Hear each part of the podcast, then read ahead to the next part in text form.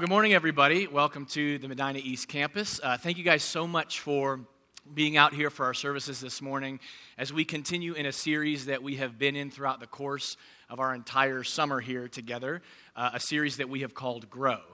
And so, if you're just joining us throughout the series, what we've been doing is we have been taking what we might call a concerted look at what the Bible has to say specifically about spiritual growth and how spiritual growth happens in people who place their faith in Jesus, how they receive a new identity and a new life in Christ, and then learn to kind of commit to follow him in his teachings. And so throughout this series, what we've been doing in kind of in order to do that or to connect with some of those principles, we have been walking through the book of Colossians, and we've been discovering that Colossians itself, this book, uh, contains not only the ingredients, or we might call the essentials of spiritual growth, kind of the what we need to know to grow spiritually. But also, we have discovered as we've walked through this book that even the way the book is structured itself, kind of the way it unfolds from start to finish, also gives us this idea that there is a progression or there is a movement that those ingredients fit into, kind of like a strategy and a movement to that spiritual growth. So basically, what we've been saying is that Colossians contains the ingredients and that movement of learning to place faith in Jesus, receiving a new life, learning how to live in that new life and grow in that new life, and then kind of culminating, as Clark talked last week, in this idea that we actually, as followers of Jesus, can uh, share the opportunity for others to be able to connect in that life with Jesus as well, to kind of, as it were, share our faith with others. And so, actually, today, what we're going to do is we are going to uh, look in Colossians chapter 4. We're going to pick up where we left off last week. And we're actually going to close the book down itself today. So, we're going to read the very last chunk or that very last passage in the book of Colossians. Now, I will say that the next couple of weeks, we are going to kind of linger in this series, grow a little bit. And uh, if for those couple of weeks, what we're going to do is we're going to look back into some of the things that we have uh, pulled out of the book of Colossians uh, throughout the course of our summer in this series, Grow. And we're going to look to kind of take some of those big ticket items, some of those ingredients in that movement. We're going to look to synthesize it a little bit together and uh, really fortify ourselves with an understanding of spiritual growth walking away from this series so that uh, as, the as the series series itself receives its expiration date, as it were, uh, that we can still have some uh, core principles that we can bank on even after we walk away from the series that we can uh, check out that way. But uh, again, as I mentioned, what we're going to do is we're going to shut the book itself down today. So if you brought your Bibles, we're actually going to dive right in this morning to our passage. If you brought your Bibles, we're going to be in Colossians chapter 4, verses 7 through 18. So Colossians 4, verses 7 through 18. Uh, and if some of you are flipping there in your Bibles, or if you're kind of navigating to the appropriate app on your smartphone to get there, let me just say for those of you that uh, don't have a Bible with you this morning, or don't have access to a Bible, that's okay. It's totally fine. We're actually going to put the words up on the screen, or the text up on the screen of that passage behind me this morning. And also, we have some Bibles under the seats in front of you if you want to read along uh, together with us as we kind of chart our course through this today. And uh, as you, again, as you continue to flip there, I, will also say this that if you don't have a Bible, um, or if you have uh, some archaic, outdated translation of a Bible with a bunch of these and thous that uh, doesn't really connect with you and you kind of don't understand it, uh, what we want you to do is just take one of those Bibles under the seats in front of you. Just take that home with you today. Just consider it our way of saying not only thank you for being here, but as our gift to you to help you. Uh, we want you to connect with God's word in that way. So, again, we're going to be in Colossians chapter 4 verses 7 through 18. And real quick, one last thing I'll say before we dive in.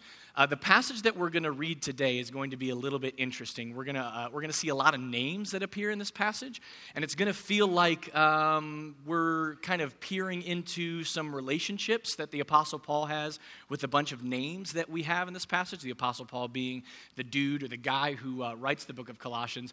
And so let me just say this: the passage that we're going to examine today uh, would have been very common or customary in uh, Paul's day in his culture, because the book of Colossians itself is uh, more so a a letter than anything else. It's, we call it the book of Colossians, but it is very much a letter. Other people call it, you may have heard this term before, they call it an epistle. And all an epistle is, is basically a letter from one individual to a group of people that was intended to be read aloud to that group of people. And so basically, at the end here, what we're getting are a bunch of salutations, like a kind of a bunch of hey, how are yous uh, from Paul to certain individuals uh, in the Colossian church. So just warning you here as we go through it, that's kind of what we're going to get. A lot of names here, but we'll burrow through it, make some observations, and then, uh, then move on that way. So again, Colossians chapter 4, verses 7 through 18. It says this Tychicus will tell, yeah, a name right off the bat, right? Tychicus. Has anybody ever named their child Tychicus? I don't know. Uh, Tychicus will tell you all the news about me. He is a dear brother, a faithful minister, and fellow servant in the Lord. I am sending him to you for the express purpose that you may know about our circumstances and that he may encourage your hearts. He is coming with Onesimus, our faithful and dear brother, who is one of you. They will tell you everything that is happening here. My fellow prisoner Aristarchus sends you his greetings, as does Mark, the cousin of Barnabas. You have received instructions about him. If he comes to you, welcome him. Jesus, who is called Justus, again, this is not Jesus of Nazareth, this is someone different. Jesus, who is called Justus, also sends greetings. These are the only Jews among my co workers for the kingdom of God, and they have proved a comfort to me. Epaphras, who is one of you and a servant of Christ Jesus, sends greetings. He is always wrestling in prayer for you, that you may stand firm in all the will of God, mature and fully assured. I vouch for him that he is working hard for you and for those at Laodicea and Hierapolis. Our dear friend Luke, the doctor, and Demas send greetings. Am I doing an okay job pronouncing these names, by the way? uh, give my greetings to the brothers and sisters at Laodicea and to Nympha and the church in her house. After this letter has been read to you, see that it is also read in the church of the Laodiceans, and that you in turn read the letter from Laodicea. Tell Archippus, see to it that you complete the ministry you have received in the Lord. I, Paul, write this greeting in my own hand. Remember my chains. Grace be with you. All right, so let's be honest. Just be honest with me for a second. How many of you, now knowing this section of Colossians, if you were to ever read Colossians again, would be tempted to skip right over this passage. yeah, me too. I'm, I'm right there with you. And I think it's, uh, we're tempted to skip over this passage probably because it seems like, or it feels like, there are a bunch of relationships that Paul has with these people that he's writing to that it seems like there's some relational history there that we are just not privy to. We're like not given the information that we feel like we need in order to really understand what Paul is doing here when he's interacting with some of these relationships. It's kind of like if you can think of it, if you've ever had one of those awkward moments where you have been to some kind of party or social gathering and uh, it feels like every single other person in the room has some relational context or history with each other and you're the only person in the room that doesn't understand all the inside jokes that are flying back and forth in the room, right? So it's like you go to this party and then you hear one guy call across the room to another guy, Hey, Jerry, uh, careful with the frosted flakes, man, right? yeah. You're like, I don't know what you're talking about. And for that matter, how could you get weird and funky with frosted flakes? That's just kind of strange. And so you're like, Am I missing something? Should I have read up on some manual before coming to the party about all the things that I should know in order to be able to interact with people? And it just feels strange and it feels awkward. And I think for most of us, if we're honest, it probably feels the same as we're walking into this passage here today. You're like, What do I do with this? Um, should I know something more? Is there something more in the Bible? And for that matter, I think the more important question is this, right? It leads us to how in the world would this at all be applicable to my life here in 21st century America as a person who lives here? I mean, is there anything here that is usable at all? Or would we be completely justified in skipping right over this section because it's just a bunch of hey, how are yous and inside jokes flying back and forth?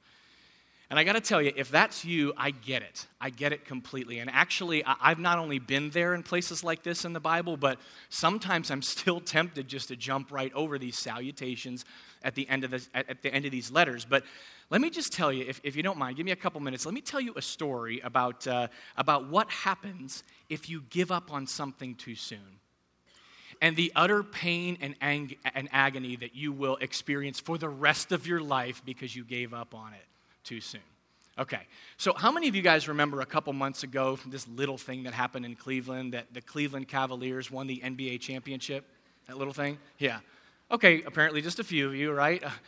So the Cavs, right, they won the NBA championship, but you guys remember the circumstances surrounding the Cavs winning the championship, right? They were down three games to one in the NBA Finals.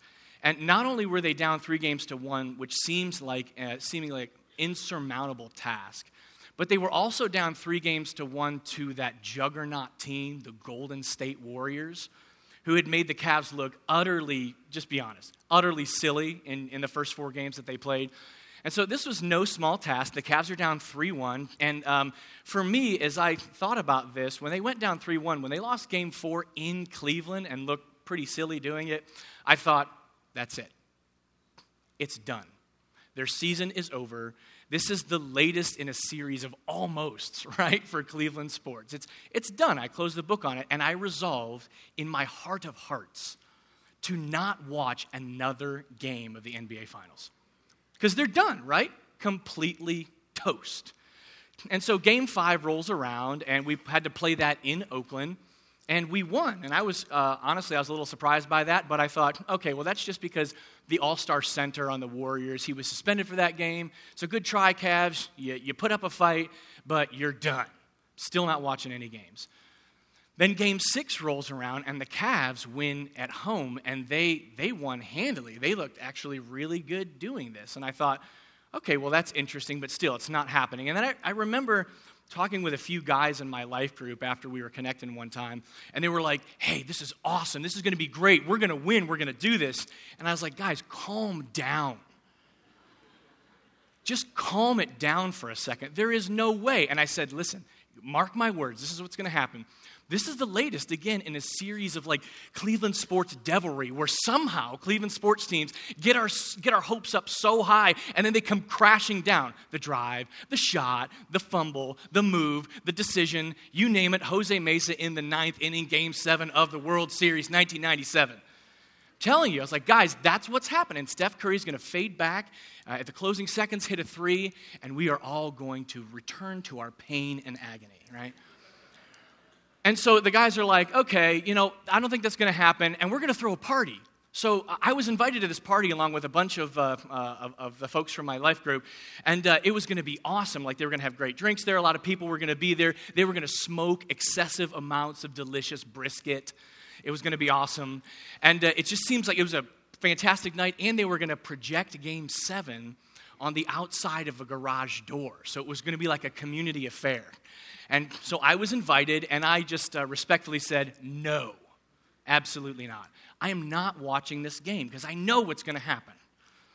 And uh, so they, they returned and they replied and they said, listen, isn't, can't you just do it for the biblical community? I'm like, nope. nope. I can't do it for the biblical community. And so actually my wife and my kids, they went without me. Yeah, I'm, yeah. Parent and Spouse of the Year award right here.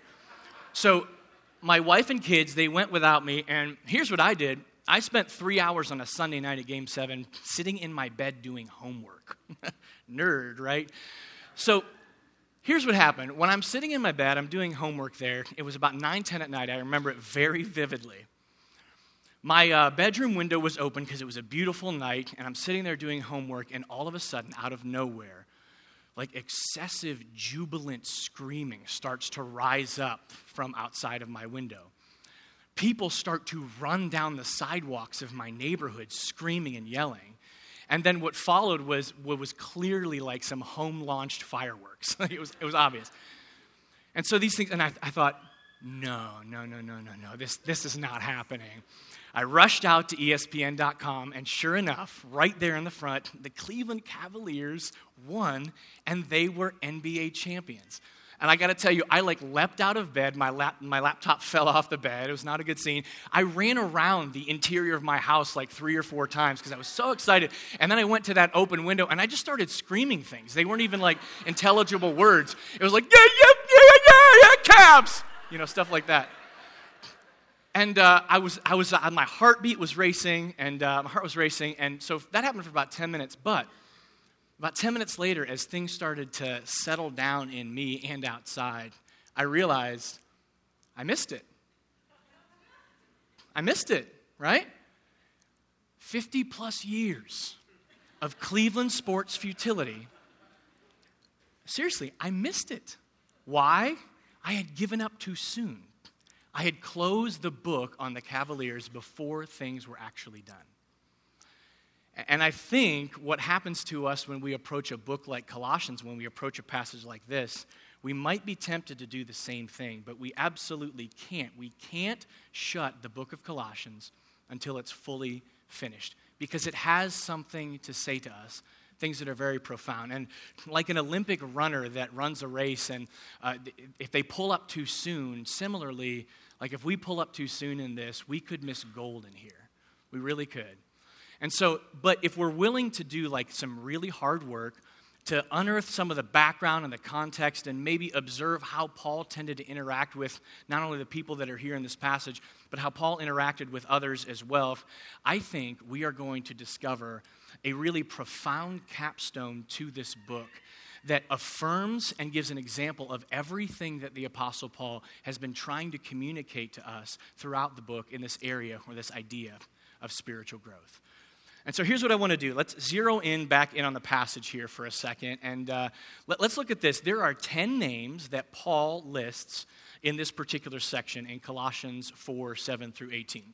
10 names. So Listen, if we were to do an in depth study on each one of these names that Paul lists here, uh, we would be here all day and all night. And certainly we don't have uh, the time to be able to do that. That's kind of outside the boundary lines of the time that we've allotted for ourselves this morning. So let me just say this. Let me just. Um, let me just give you kind of like what would be a, a, thematic overview of how Paul would interact in relationships in general and how undoubtedly he interacted with the relationships that we see in this passage. And I would probably say this we probably got to keep this in mind that above all else, when Paul was interacting with people who were followers of Jesus and encouraging them, Paul always saw it very fit to equip and mobilize hosts of Christ followers in order to get the transformative message of Jesus out abroad to his wider world, to his Roman world. And so, what Paul would do when he would establish a relationship, when someone would come to know Jesus, Paul would pour himself out and invest in people, train them up, equip them, and then release them to the wider Roman world so that the message about Jesus, this message of the gospel, could go out in kind of like this exponential way. And Paul was super strategic with this, and he was so brilliant that even when he's sitting in prison, which, by the way, when he writes the epistle to the Colossians, that's where he is. He's in a prison, and most scholars think that he was a, in a prison in Rome waiting uh, for a trial before Caesar. That even while he's in prison in Rome, the gospel message that followers of Jesus could be mobilized and equipped to take that message out to the wider world. That even though Paul was in prison, the gospel message wasn't in chains it was released to go out to the wider world. And so, although this is the case for probably all the names, that's a good backdrop for all the names that we encounter in this particular passage. What I want to do is maybe focus in or zero in on one particular name that appears in this list because I think it does a really good job of illustrating this principle. And that name is this guy, Epaphras. Epaphras. So, Smack dab in the middle of uh, Paul's greetings or salutations, we get this name Epaphras. Well, you might ask the question, well, why Epaphras? What's so special about him? Well, I think there are a couple of reasons, but first and foremost, a glaring reason is that uh, m- most New Testament scholars, it's the near unanimous testimony of New Testament scholars that it was actually Epaphras who established the church in Colossae. That Epaphras established the church in Colossae because Paul had actually never been to the city of Colossae. He had never interacted face to face with the believers there, the believers in Jesus there. And so um, most scholars think they kind of are trying to paint a picture that Epaphras was a native of Colossae. He's kind of born and raised there. And then at some point, Epaphras heard about this guy, Paul, and the message that he was preaching, and it intrigued him so much that he decided to travel about 100 miles west to a city called Ephesus when Paul was there preaching the gospel. Epaphras traveled there to hear Paul. And after hearing Paul, he responded to the message that Paul gave, uh, committed to faith in Jesus, became a disciple of Jesus, and that like Paul, like was Paul's MO, Paul started to invest in this guy.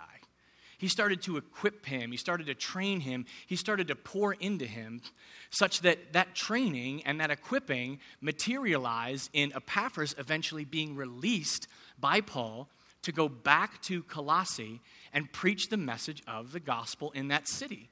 And as the result of Epaphras preaching that message of the gospel, people came to new life in Jesus. A church was built, and Epaphras, again, is the person that establishes all this in that city. And actually, Colossians 1 7, if we look back earlier in the book, confirms some of these suspicions or this story that New Testament scholars give us. Colossians 1 7 says, You, Paul saying this to the Colossians, you learned it, meaning the gospel, from Epaphras, our dear fellow servant who is a faithful minister of Christ on our behalf and who told us of your love in the Spirit. And then again, in the passage that we read in chapter 4, verse 13, Paul says this I vouch for him, I vouch for Epaphras, that he is working hard for you and for those in Laodicea and Hierapolis. See, the reality is, is when, when Epaphras came back to Colossae and he told the story of Jesus and built a church there, he didn't stop there. There were close by cities of Laodicea and Hierapolis that Epaphras also went to, did the same thing, and now an entire tri city area in this place, in this region called the Lycus Valley in modern southwestern Turkey, all of a sudden churches are being planted and established in these cities as a result of Paul pouring into this guy Epaphras, releasing him to go back and preach the same message that Paul preached. And I think this background is particularly helpful for us as we start to navigate, maybe one by one, at some of the phrases or the language that Paul uses of Epaphras in chapter 4, verses 12 through 13. So, right off the bat, Paul says that Epaphras, right, is one of you, Colossians. Well, again, with the background, that makes sense for a couple reasons. The first reason is that Epaphras was a native of Colossae, he was a Colossian. But even deeper than that, Paul is saying to the Colossian believers as he writes that he's also one of you because he is a Christ follower. And he is kind of like the one who planted the church and first gave you this gospel message. And so I find this interesting because Epaphras, because of all this background and the fact that Paul says he was one of you, Epaphras is both a church planter, but he's also a pastor. So, in a church planner, he builds up a church, he establishes a church in Colossae, but he stays there for a while, making sure that, like Paul did with him, making sure that, that, that he is pouring into other people, teaching them and training them in the message about Jesus, and then probably building them up to the point where eventually some of them would be released into the wider world to share that same message. Interesting to me that when Paul gets a hold of Epaphras and that relationship starts to sync up, Paul was a church planner. Paul was a pastor, and now all of a sudden, Epaphras is a church planner, and Epaphras is a pastor. And if we start thinking about this as we walk through some of, again, the phrases that Paul uses about Epaphras, look at what he says. He says then that Epaphras is, he says, a servant of Christ Jesus. So Epaphras is a servant of Christ Jesus. Now, this is very interesting because the term servant itself, on the surface, simply means someone responds to a command of a Lord and they do work on behalf of that Lord who issued the command. So, at the very least, what we can say is that Epaphras, is that Epaphras is a servant of Christ Jesus, meaning he responds to the command of Jesus to make the gospel message known to the people in Colossae. And that's, that's actually one way of understanding this. But it's interesting. If you start to dig back a little bit into uh, the Old Testament usage of the word servant, of this particular word, you discover that this word was used for, for huge, like notable guys in the Old Testament. Guys like Moses and Joshua, guys like David, and it was actually used for like a host of other prophets. And all of these guys were, were in the Old Testament. They were commissioned by God to deliver some sort of strategic word to the people that they were serving. Used by God to deliver some kind of specific word that God wanted to convey or to communicate to the people that they were serving. So, more than just a pat on the back or a hey, great job, Epaphras, Paul is kind of alluding to the fact that Epaphras is the last now in the line of like a spiritual lineage of guys that are like speaking the message of God to people and connecting it in their context. This message about new life in Jesus and the possibility of rescue and salvation that that message brings. And it's also interesting that Paul never just flippantly distributes this phrase, servant of Christ Jesus, to anybody. As a matter of fact, most often in the New Testament, in Paul's letters, when he writes, most often Paul uses this phrase, servant of Christ Jesus, to refer to himself. And you could see this in places like Romans 1 1, Galatians 1 10, Philippians 1 1, Titus 1 1. Paul is more often than not referring to himself when he says someone is a servant of Christ Jesus. And then Paul tells us that Epaphras, he says, is wrestling in prayer for you. Well, this term wrestling is very interesting in the original language. In the original Greek, it is this word agonizomai. Agonizomai. And agonizomai is literally where we get our word, our English word, agony. And so agonizomai had its uh, connections to athletes that were either running a race or were in some kind of arena. And the idea was that the athlete would agonizomai in training. They would suffer a lot of pain and toil and hardship because they had a goal, they had a finish line to cross. And also, when they were in the race, it would be said that athletes would agonizomai throughout the race to get to the finish line. And it's interesting that Paul uses this particular word here, that this word has, uh, about Epaphras, because this word has already appeared back in chapter 1, verse 29, ready? Where Paul says, For this, meaning presenting people mature in Christ, getting people across the finish line of their faith, Paul says, For this, he says, I strenuously contend. Now, the NIV doesn't do much to help us here because this, these two words, strenuous, stren, uh, sorry, strenuously contend, is actually the same word. This word is agonizomai. So he says, Paul says, For this I agonizomai with all the energy Christ powerfully works within me. Do you start to see some of the correlations that are happening here? If we speed through uh, the next few phrases of what Paul says about Epaphras, he says that Epaphras struggles so that the Colossians, quote, may stand firm in all the will of God, and he uses this word mature. mature. So, right, so Paul's mission from the get go has been to present people. Back in 128, he says, to, he's like, my mission is to present people mature in Christ. And the purpose of maturity is for the Colossians to uh, be fully assured in the will of God by Epaphras' work here in chapter 4. Or more specifically, the word for word translation is to be, to be filled with assurance in the will of God. So it's this imagery of like a container that is filled to the absolute brim with something. Well, right, again, Paul's prayer for the Colossians already was that God fill you. Same word was that God fill the Colossians with the knowledge of his will. Paul says about Epaphras in chapter 4 that Epaphras is working hard, not only for those in Colossae, but for those in Laodicea and Hierapolis.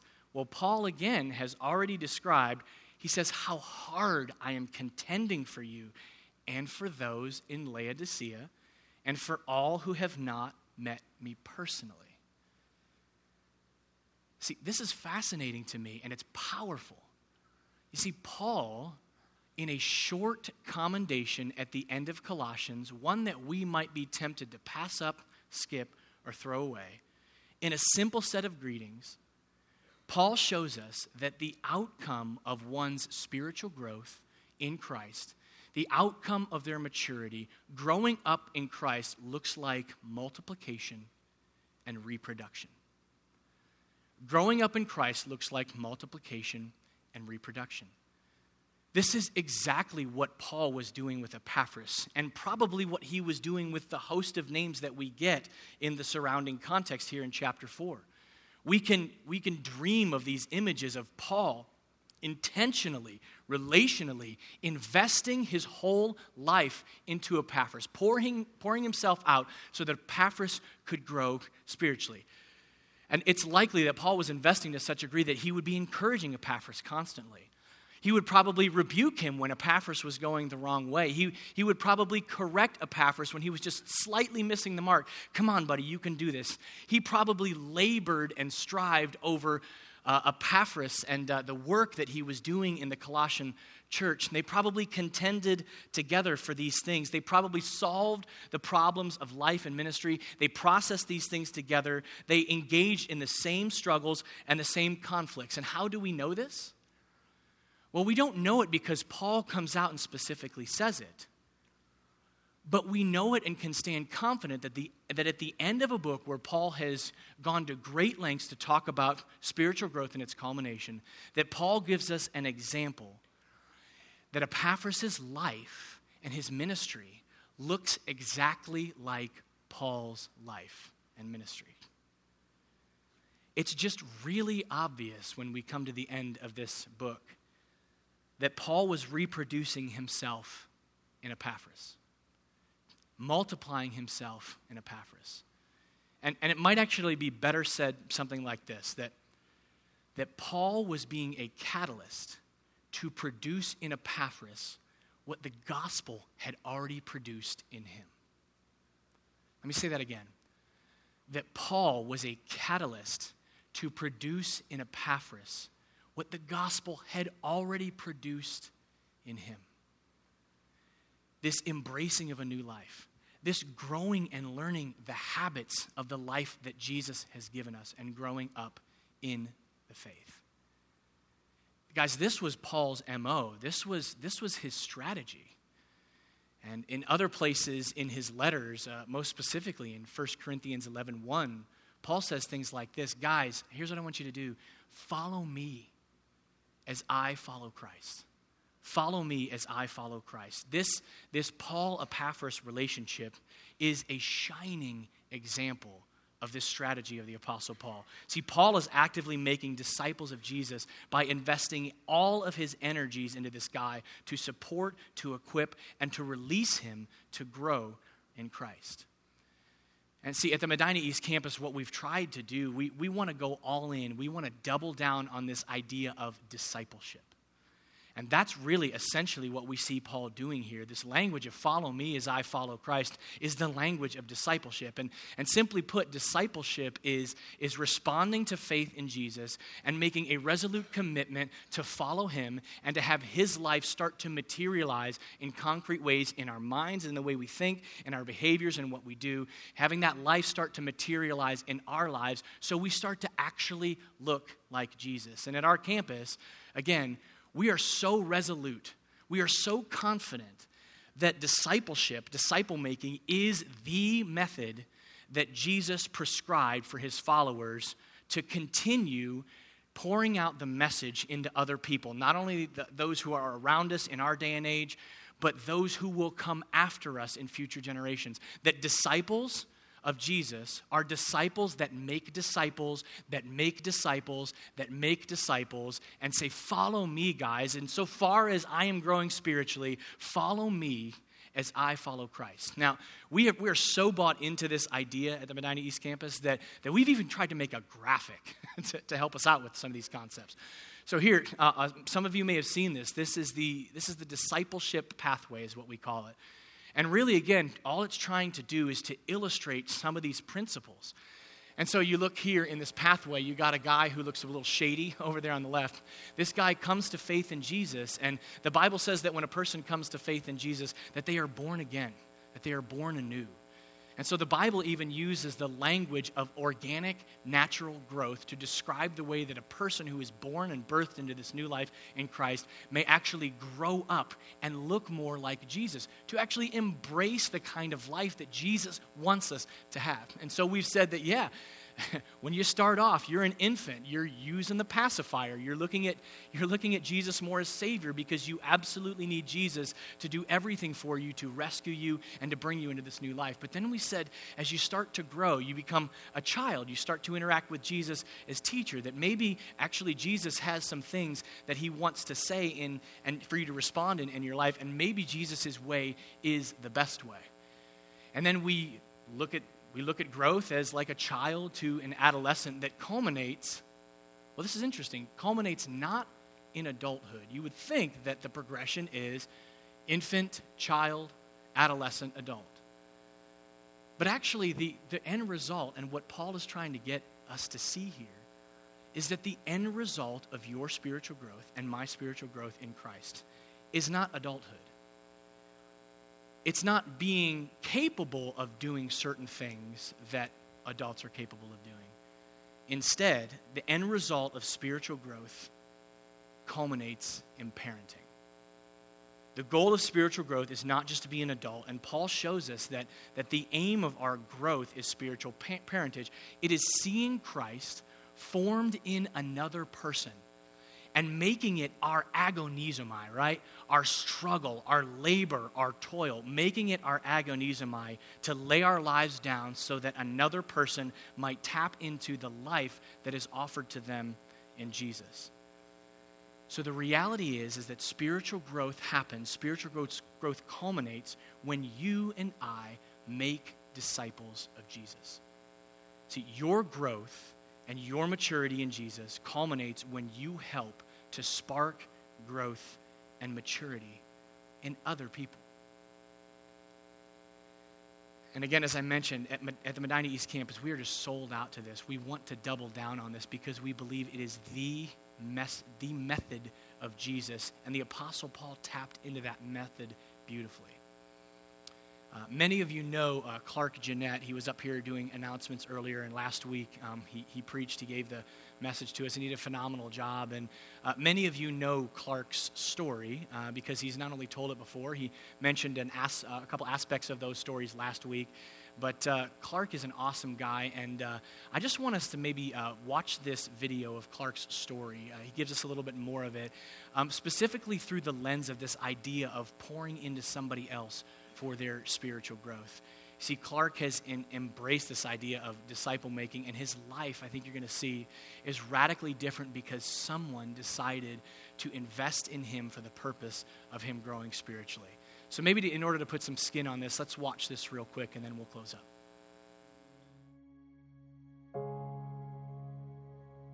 In 2011, I got invited to a uh, New Perspective Young Adult Central gathering by my friend in high school and I remember reluctantly going. And at this point in my life, it was a very turbulent time in life because I was using uh, drugs and it was a very dark time in my life. And at this time, I was trying every imaginable remedy. I was going to AA meetings. I remember going to um, NA meetings. And so I'm like, I'll give the Jesus thing a try. Let's see what happens. I'll tell you what, I went there and I remember meeting Tony for the very first time and I remember feeling so loved and so accepted. And uh, I ended up coming back because I heard the gospel. And again, I grew up in the church, but I, I didn't know Jesus until about five years ago. I ended up coming to a New Perspective, and I remember getting invited again to a Canada trip by Tony and Chris Amon. I reluctantly went to that. they said, Come on, man, it's going to be a good time. And so I'm like, okay. So I took the week off of work and I went. I remember uh, canoeing with Tony out on the lake in Canada, and I specifically remember him. I remember the way he said it and everything. He's like, Clark, man, tell me about your life. I was like, man, I got to be honest. Um, I've been struggling with drugs, and um, things aren't good. And I, I, I just don't know about Jesus because I don't think that God would want someone like me in his kingdom. And I'll never forget what Tony said. He's like, he's like, that's a lie. He's like, don't say that to yourself because that's a lie. He's like, God loves you. God sent his son to die for you. And you're covered in the righteousness of, Jesus and his blood. And I just remember for the very first time I was able to get a hold of God's grace in my life. And I just remember thinking, like, I am loved and I am accepted. And you know what? There's a lot of things that I'm not proud of, but, but I'm covered by Jesus and his righteousness. And I remember just that had profound implications in my life. That was something that it, it, was the feeling was unparalleled. And what ended up happening that year was so foundational in my walk with Jesus Christ. And I don't know how it happened, but I ended up just kind of falling into ministry. Um, the investment that Tony and Jess had in my life, the fact that they accepted me into their home uh, with their family, we always say with discipleship that we want it to be intentional, relational, exponential. Uh, Jess and Tony are, are, a perfect example of what that looks like because they were all three of those in my life. And it's just been so amazing. I've been able to see uh, God work in and through me in amazing ways. And I've had such an incredible experience with the staff at Medina East. Uh, Tony is continuing to be the one who has not only discipled me and uh, equipped me and invested into me, but he's encouraged me and he's been able to give me opportunities to help kind of discover and, and grow and strengthen my gifts. And I've had opportunities to preach on the weekend. I've had opportunities to go and shepherd with him, and uh, it's just been so great. It's been so influential in my life and I'm just so thankful for the opportunities. And so I'm very uh, encouraged to know that there's people who want to love and encourage and invest and um, just help motivate you to, to do your best um, to build God's kingdom. I really do believe that um, above all, undoubtedly, uh, discipleship is definitely the linchpin that holds this structure all together. Without discipleship, there's no Great Commission. Uh, without discipleship, we forfeit the gospel, really. This gospel centered movement, uh, the building blocks for God's kingdom is disciple making. And I've seen that in my own life. I've been able to, to uh, be a part of that by discipling other young men in New Perspective, and that has just been an incredible and just an, an, unparalleled thing that we get to be a part of. And so it's just so cool. I'm so excited to see uh, what God has done in my life, what He's doing now, and what He's going to continue to do. And so I'm just so encouraged to uh, be a part of this gospel centered movement in uh, our grace churches and throughout our community.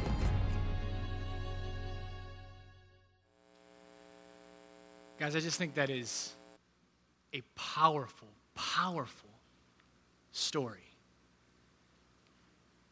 that is a modern day kind of picture or equivalent of what Paul was doing and what Jesus wants us to do.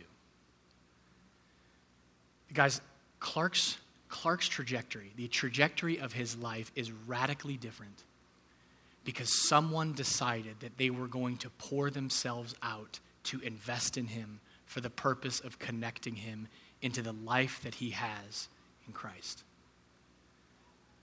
Guys, disciple making again is the method of Jesus. We, we read about this as Jesus, before he ascended into heaven, he gathered his disciples to himself. And this is what he said He said, uh, All authority in heaven and on earth has been given to me. Go therefore and make disciples of all nations, baptizing them in the name of the Father and of the Son and of the Holy Spirit, and teaching them to obey everything I have commanded you. And surely I am with you always even to the end of the age. As we have to see, this is what Paul wants us to see throughout Colossians and at the end here, is that spiritual, spiritual growth and maturity culminates, it reaches its apex when we pour into other people for the purpose of their spiritual growth. as the band comes up, I just want to issue a couple challenges to us in light of this because I just think it's so clear. It's all over the Bible, it's all over the New Testament, it's right in front of our faces here today.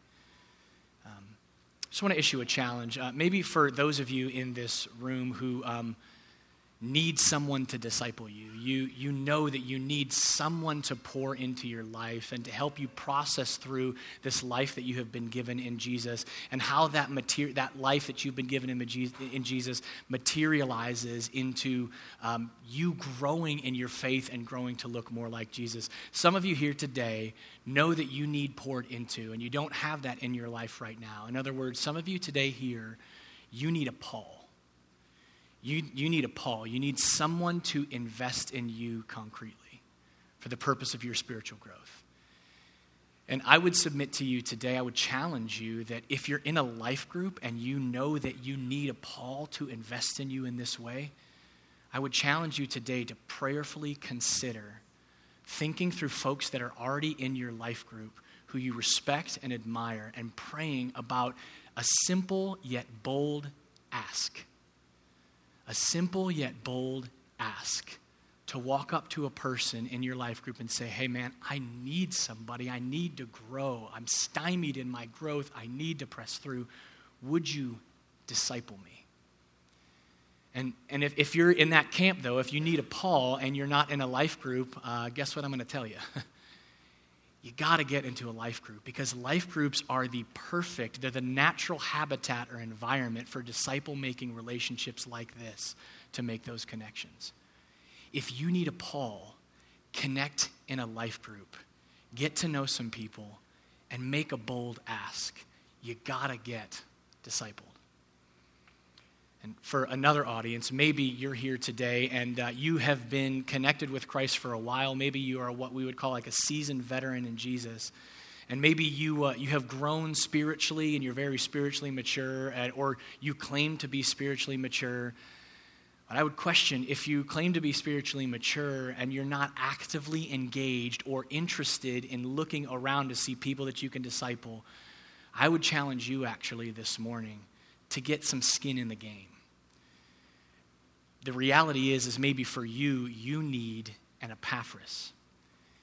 You need someone to pour into to invest into to agonizomai for their for the purpose of their spiritual growth. And i would submit to you that if you have reservations about that which i understand that we all do there are a lot of fears that are associated with that.